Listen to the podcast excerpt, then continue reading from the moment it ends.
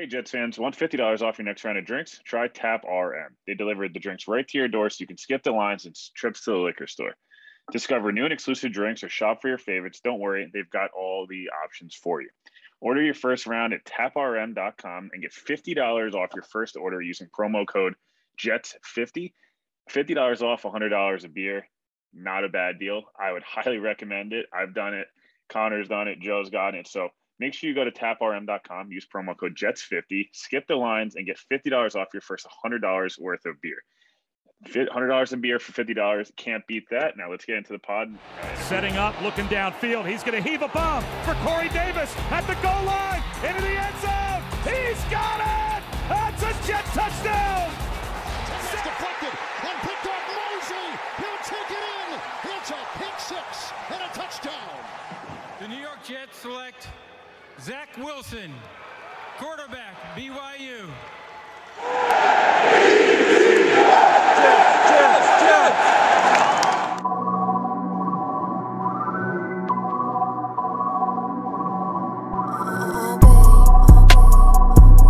What's going on, everybody? Welcome back to the Turn the Jets podcast. I'm your host, Will Parkinson at WillPaul11 on Twitter, Instagram, and TikTok. Joined by a special guest today, Joe Rivera, Joe Rivera SN on Twitter. Joe, how are you doing today?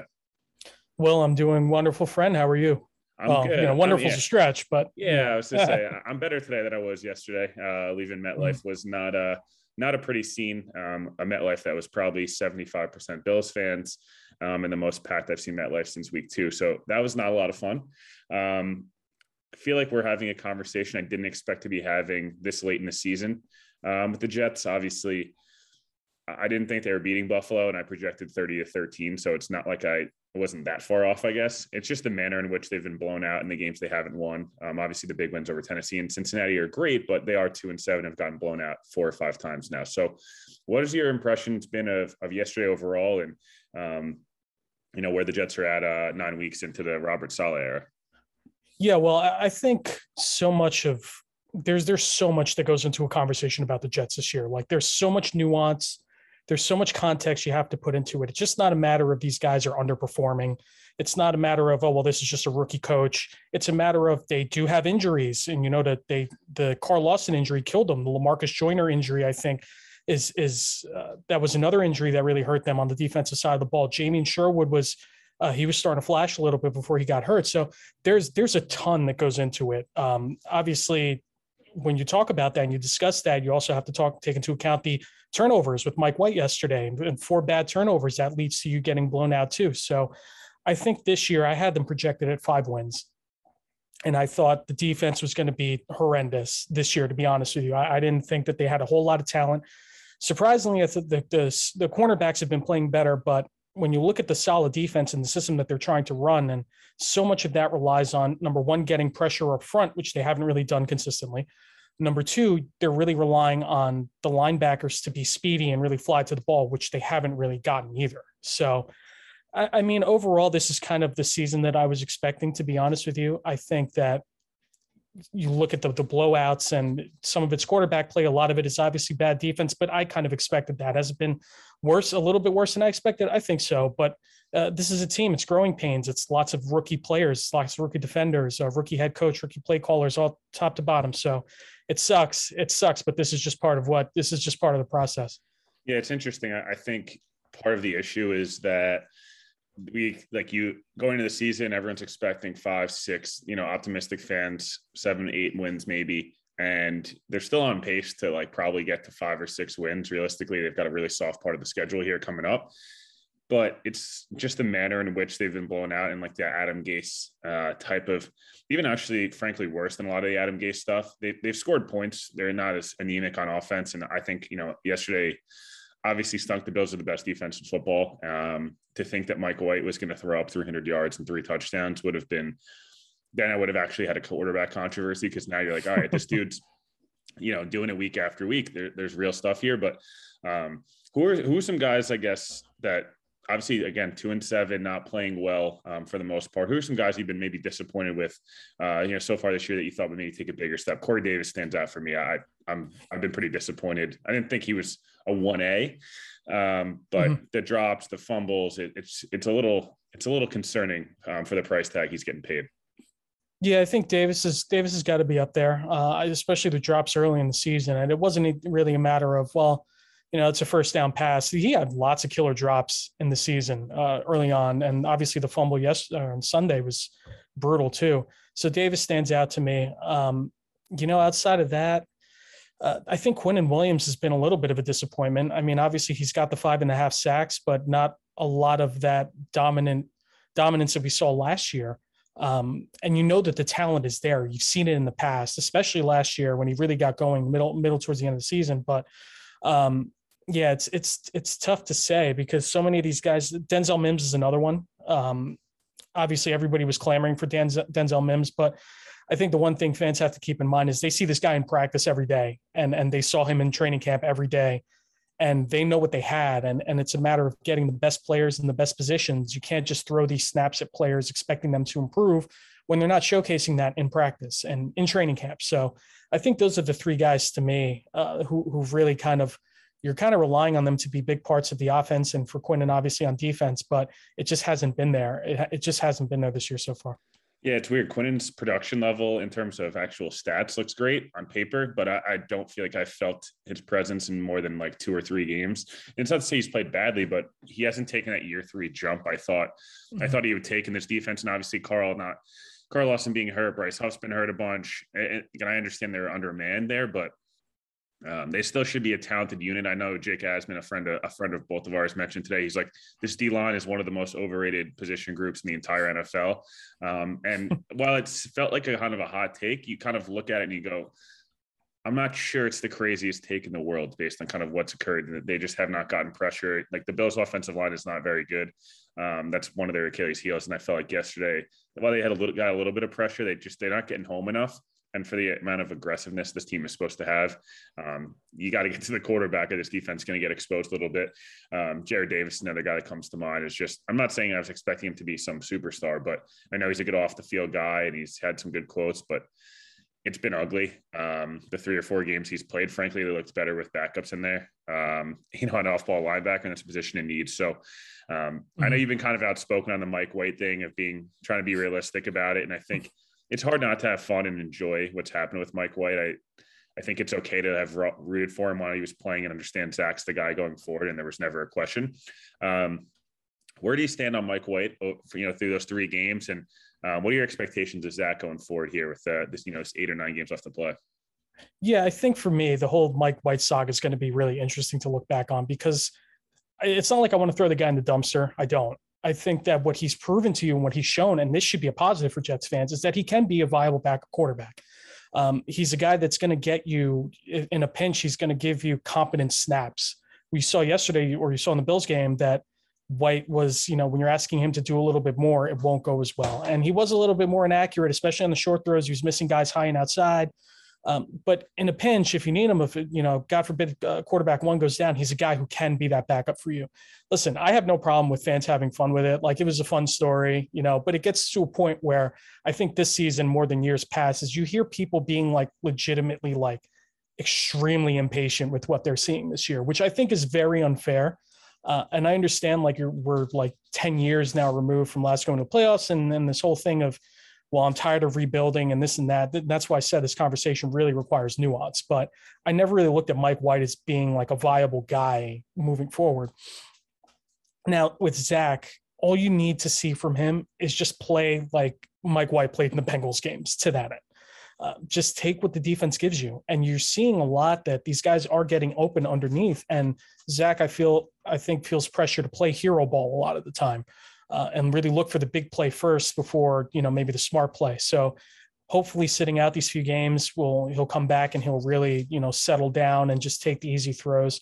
When you look at some of his pass breakdowns too, um, he's really struggling most to his right throwing short. His left throwing short not as much, and it makes sense mechanically. Uh, maybe he opens up a little bit more throwing to his right side. So uh, I, I'm not too concerned with the short accuracy because for me personally, I'd rather have a quarterback who's accurate deep because you could at least fix the short stuff. Uh, and we saw we've seen that with Josh Allen over the last you know three years, which is why Saleh kind of brought up that that comparison. But I just want to see Zach just take the easy stuff. I want to see him just settle down, just play within the system like they asked him to do, play boring football. I think that's fine. And if defense comes around, You know, you hope they play better than what they've shown the, the rest of the season. But if they do come around and Zach can keep you in games, that's I think that's all you can ask for the rest of the season. Yeah, it's interesting. I did a little bit of a breakdown on that as well on Twitter, of just the way he to the right side, he just his mechanics have been awful, frankly. And mm-hmm. it's like mm-hmm. he lost all of that. And then the left side, he's it's the same exact throw to the other side of the field. And it's like mm-hmm. pinpoint accuracy. So um, it'll be interesting to see when you know when he comes back how he kind of mentally digested everything as well. Felt like the game was a little too fast at times for him, and he was kind of scrambling, second guessing himself. Naturally, as rookie quarterbacks do, we've seen it with everybody. Trevor Lawrence not lit the world on fire. Justin Fields has had moments, but also, frankly, is the worst QBR in football. And you know, you go mm-hmm. on and on, and you know, as good as Mac Jones has looked at, at points, Mac's turned the ball over a bunch for an offense that is meant to not turn the ball over. So um, all these guys have struggled a little bit. Trey Lance can't get on the field, um, which is a whole nother discussion for another podcast. But um, yesterday, there's there was a lot of criticism of Saleh. There's been a lot of criticism outwardly in, in the media. Um, frankly, guys who, and this is not at Rex. There's other people on on Get Up who I'm not gonna who I'm not gonna name that get very love to be outspoken when things go wrong um, and not kind of and you know make some outlandish takes. Um, Rex obviously was very harsh. He's been harsh on Saleh a bunch this year, and I, I'm not I think it's, I'm not really sure why. It doesn't really make sense to me. I feel like it's a weird kind of guy to go at. He did say some really intense stuff, and I I'm not saying any of it was wrong or right, but what did you make of, of Rex's comments and then saw kind of firing back and being like, dude, I don't know you and you know where to find me. I'm not sure what your problem is. Yeah, I think Rex, and you've seen this for a few years now. He's he really comes off like the crazy ex girlfriend. That's that's really what it comes down to. Like I, I, I do like he, Rex had he was given a very long leash, and let's not forget when Rex came in and he took those teams over those you know Eric Mangini built teams, and he took them to the next level, and that's fine. It's fine to admit that he did that. But then you have the Quinton Coples of the world and the Calvin Pryors of the world who come in after that, and and the Sheldon Richards of the, of the world, and the Dee Milliners who just don't work out. And not to say that Rex was the guy drafting those guys, because obviously Tannenbaum and Idzik had had a lot to play in that, but um, I think that his legacy is a little bit overstated, to be honest, especially when it comes to the Jet. Like, it's not a guy who he was here for eight years, and each of the eight years they were in contention. It was just diminishing returns. So, um, you know, as far as Saleh goes, I like the way he handled it. I mean, I, I hate when coaches, just in general, um, and it's not just because I'm in the media and I like the fodder. But I hate when coaches kind of say, well, I, I didn't hear that. I didn't listen to it. I didn't pay attention to it. Saleh's being very upfront. And the way Rex came off, it did come off very personal for some reason. I don't know. I don't know why that is. Um, it's very strange, very strong the way he said it. We know Rex has always been an outspoken guy, but uh, to kind of come at Saleh for that and and to and to say that a team has no heart when you're not there in the locker room, that's that's that's a tough pill for me to swallow. It really is. So um, hopefully, this squashes it. I mean, who knows? With Rex, he'll go on get up tomorrow, and they'll just churn out another story because that's what they do. But uh, hopefully, it's the end of it for now.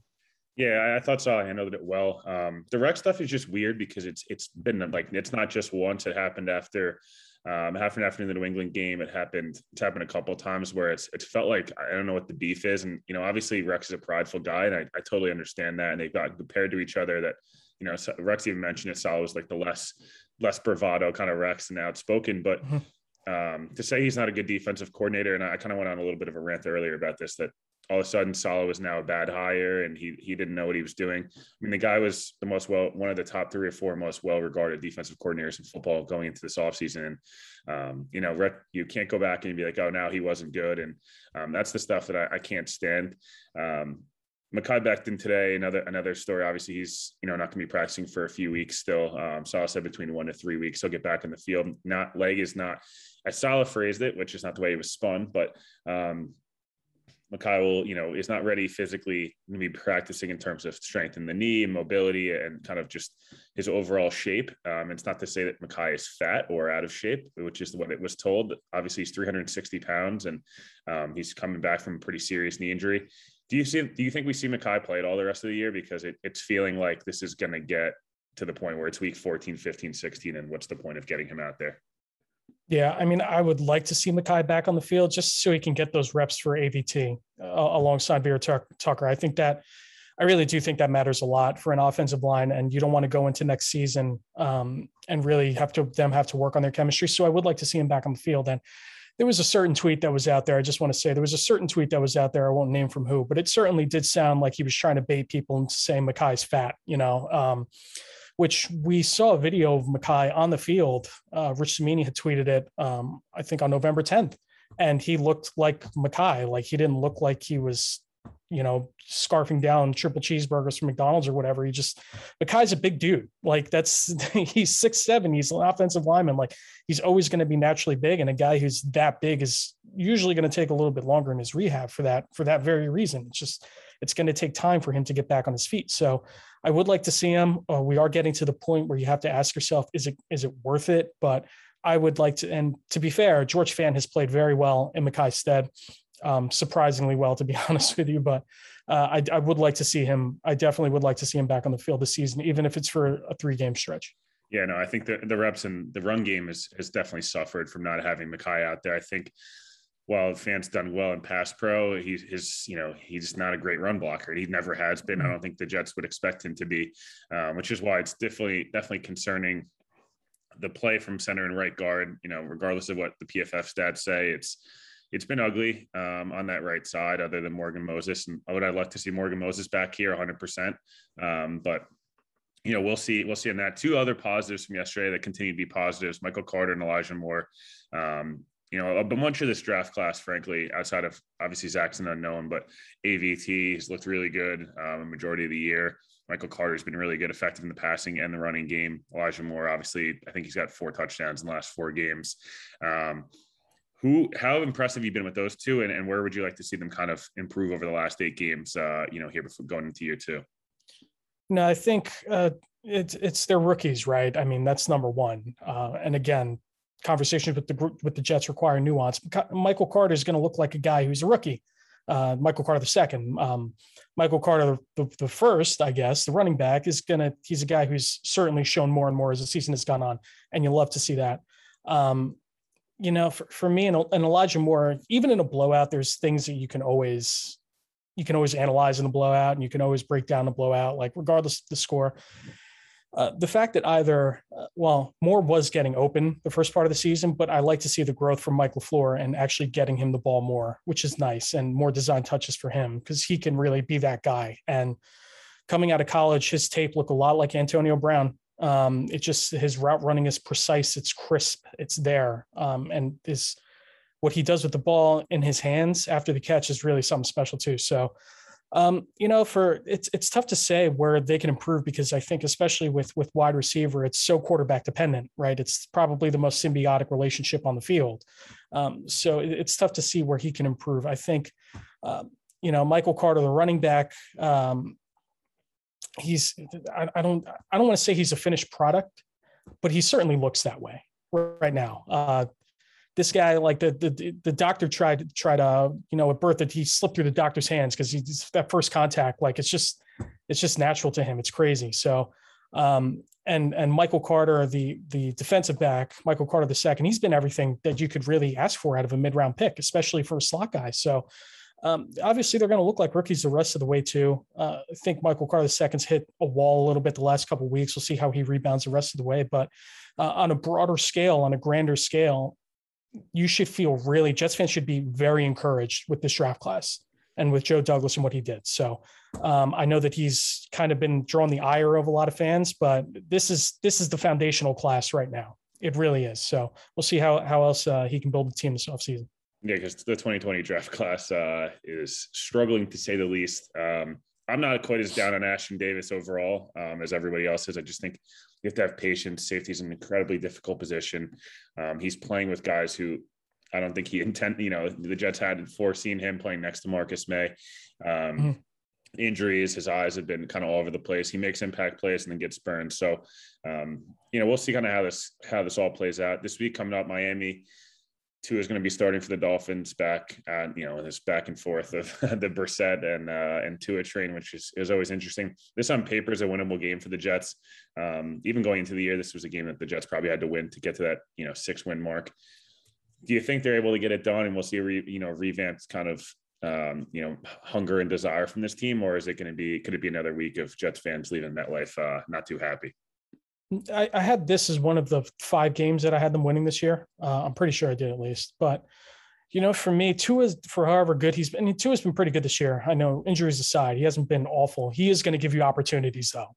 like he's going to make the boneheaded throw.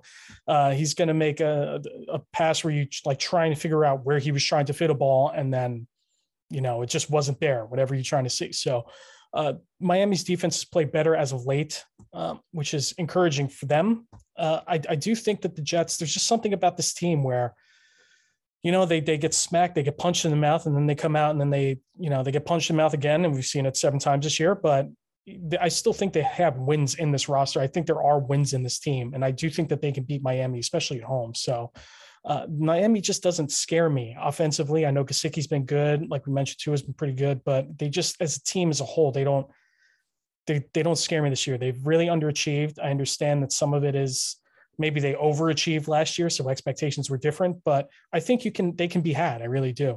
Um, I really I really think that this is a game that they should the Jets should bounce back from, at least play competitive in. But I do think that they can get a win this weekend.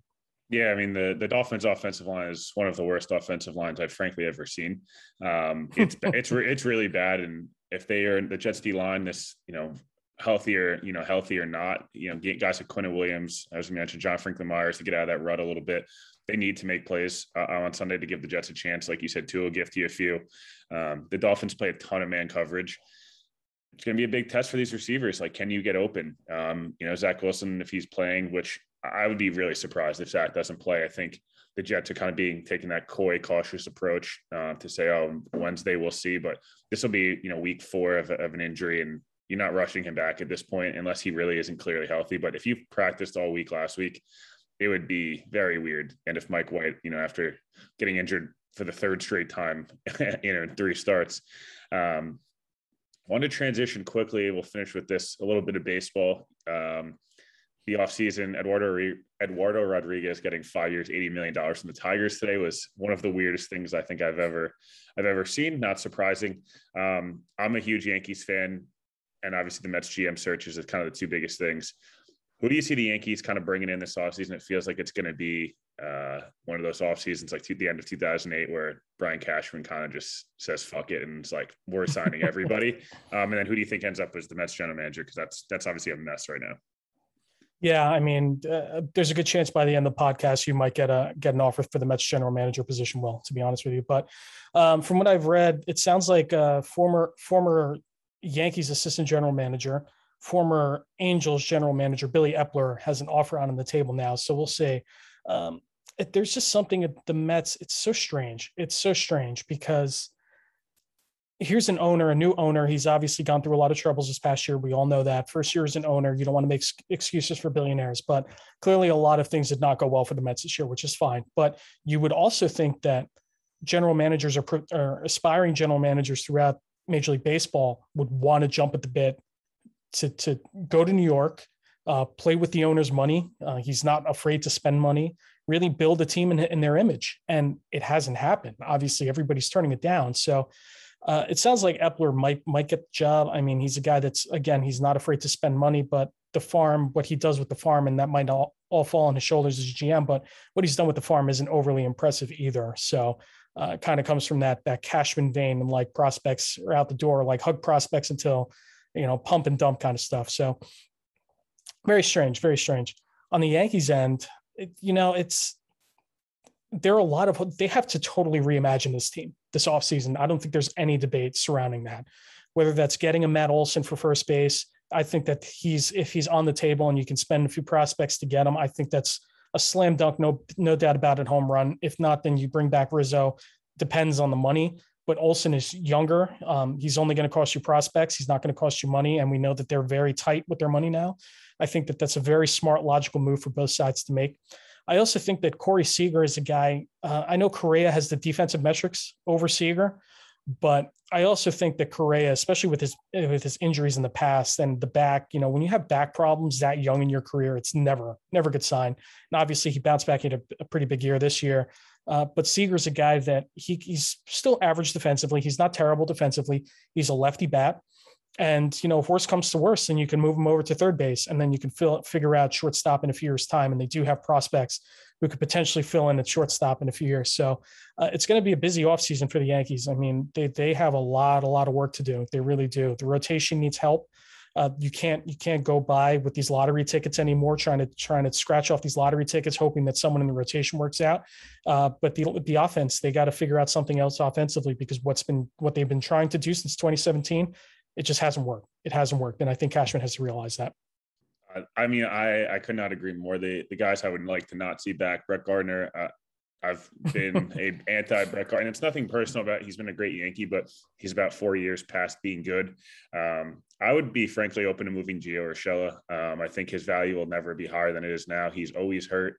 Um, he's very unathletic defensively, and while he makes great plays, it's a lot of times it's very it's that Derek Jeter method where like you are too slow to react, so you end up making a great play because you're not athletic enough um, mm-hmm. defensively, obviously, to get there. And it's not a slight at Derek Jeter. It's just if you watch the plays, like, that's literally why he was so bad defensively and, mm-hmm. in war.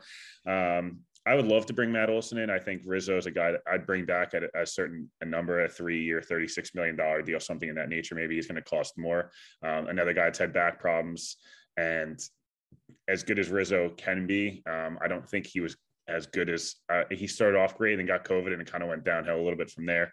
Um, it's going to be impossible to move Gleyber. I don't know. You can't move off your best, your youngest asset. Um, Stand and Judge are obviously stuck. I don't know what you do. A catcher, Verlander's a name that I've seen floated. Um, I'd be frankly interested in Verlander over much more over than a guy of a Kluber or um, a Taillon and people like that, where you're relying on. Verlander's always been healthy minus this injury, so it's not like you're. Although he's older, he's a guy that just kind of just always 200 innings, throws 96, 97, pumps mm-hmm. up when he needs to.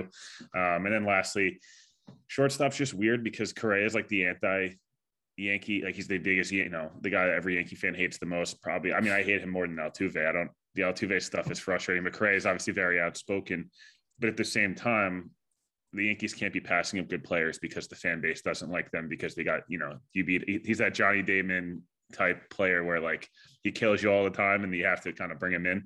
Um, I'd, I'd prefer Seager. I just think lefty bat. I, I, think he's a more kind of guy you could game, you know, get around. But the Yankees aren't in position to be giving 10 year contracts out. They have to extend Judge. They're going to have to extend a lot of these different guys. And I don't know why they didn't extend Judge last offseason. His value wasn't quite as high, and um, you could have gotten away with, you know, potentially not running into this roadblock. And I guess we'll finish. We'll finish with one more baseball thing. A Rod's up for the Hall of Fame soon. We got the David Ortiz stuff. We got a lot of the steroid guys. Some guys are going to be falling off the ballot soon if they do not get in. Um, where do you stand on the steroid guys getting in the Hall of Fame? I personally think that they belong in. If they're a good enough player, you put them in, and that's it. The story of baseball is not written without guys like Bonds, Clemens, A Rod, those players. Where do you stand on that, and how do you kind of fix some of the Hall of Fame stuff? No, I, am with you. I'm with you there. Well, I, I really do. You know, and I flip flop with this a lot in recent years, and I think honestly, it's it's kind of a generational thing too, because you see a lot of the older baseball writers saying, "Well, no way that this guy gets in. I just absolutely refuse." But then the younger baseball writers who, you know, will ha- either have votes now or they'll have them in a few years, are kind of more understanding to the situation and say to themselves, "Yeah, you can't write the story of baseball without a guy like Barry Bonds. You just can't. you can't. A guy like A Rod, uh, you know, like you can't write the story of baseball without A Rod. Like you like him or not, like he's part of the story, and he was a great player when he played. So." Uh, I know that that rubs a lot of people the wrong way, but cheating has been around. Performance enhancing drugs have been around for as long as the game has been around. There were rumors that Babe Ruth used to inject sheep testicles. So it's like, and I don't understand what that would do for you, but you know, that's that's the kind of stuff that's been happening around baseball for a long time now. Is it going to get to a point where you say to yourself, "Well, yeah, just legalize steroids"? I don't think that's that's ever going to be on the table because and I know people have mentioned that in the past, whether it's joking, you know, memeing or, or being serious about it, but it gets to a point where like, well, you can't legalize it and then force a guy to take something that he doesn't want to take, period. Like you just can't do that. So no, I think the steroid guys do belong in the Hall of Fame. Um, you know, they they just they deserve it. They were part of the game for so long. They kept baseball afloat in the 90s. Like without steroids, who knows where baseball would be? And it's just, and I think that players now are smarter about it, or smarter in that they're not taking it and um, they're not taking any kind of PEDs, and they're doing what they can. And performance performance science is so much smarter now than it even was 10 years ago. So it's just a different game all around. So yeah, I, I, think the steroid guys do belong in. If I had a vote, uh, you know, whenever A Rod's up, I would vote for him. It's going to be interesting to see how it plays out, but I do believe those those guys uh, they belong in. Who is uh I'm not an Aaron Boone guy. I'm I'm, I'm just I, I, can't stand the the kind of the arrogance that comes with you know the Yankees have been cursed since he hit that home run in 2003, and there's nothing you can tell me that to change it. Um, who gets more heat? Who's the coach under the most heat in New York right now? Um, or the first guy that's going to you know people are going to start claiming for his job? Judge, obviously with the Giants, they've they won last week, but has had a lot of issues this year.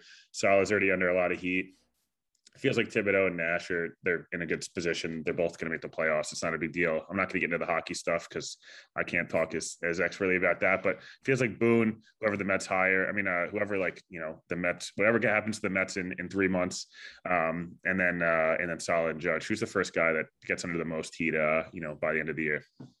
I think well, you can't get any hotter than Aaron Boone can right now, honestly. And I was, I personally was stunned that they gave him three years. Like I didn't think for a second they would have gone beyond like two with an option or like one with an option. I didn't think that that was in the cards at all. So I think that the and this is like a this is existential philosophical thing, but so much of what I don't think Yankee fans obviously they hate Boone, but I think what Boone they hate what Boone represents more. I don't think they like this new era of manager, especially coming off a guy like Joe Girardi, who's like a field general, no nonsense, no BS kind of guy. And then you look at Aaron Boone, who's you know supposedly a puppet. You know, I don't think that that's the case at all. I think that there is true collaboration, but you know, if someone tells you two plus two equals four, you're not going to take that solution and say, well, actually, I think it equals six. So that's really how the analytics in baseball works. So, yeah, it's it's tough. I, I don't see. I mean, judges. I think Joe Judge is just about out the door at this point. There's really nothing short of them making the playoffs at this point. He's just uninspiring. There's just like nothing about him that really gets you going. Uh, he preaches discipline, and he's like one of these old school football guys who is is just like they they say you say it's like well all of this. I'm sorry, my wife's in the background distracting me, but um, he's one of these like old school football guys that get the the blowhards all hot and bothered. So I don't really think that he has a lot of a lot of staying power there. So I think Boone's like number one. If I had to guess, I'd say Judge is one A, but him and Gettleman are going to be a package deal. They're both. I, if I had to guess, they both probably be out after the season. Yeah, I'd be I'd be shocked if we get any three of the return of Garrett, uh, Judge, and Gettleman. I think the Giants are in they're the, what the Jets were 12 months ago, um, but they're almost more in a they're in a worse spot because they have zero salary cap flexibility and mm-hmm. have that additional first round pick. Um, Chicago hasn't been quite bad enough that it's going to be a pick that you know it'll be a good pick, but um, you know the Giants, the Jets, and Philly all are in a position right now where the top 15 in the draft is pretty much like eight of the 15 yep. picks that are landing those three spots. So eventually we'll get to the point where next time you come on, hopefully, uh, you know, we won't have to talk about the draft and, and free agency and looking forward to uh, 2022. But um, obviously appreciate, you know, coming on. Obviously follow Joe on Twitter, Joe Rivera SN again. And, uh, you know, we'll, uh, you know, hope for a nice W and rebound performance on, uh, on Sunday from the Jets. You got it, Will. Thank you so much for having me on, my friend. Really appreciate it.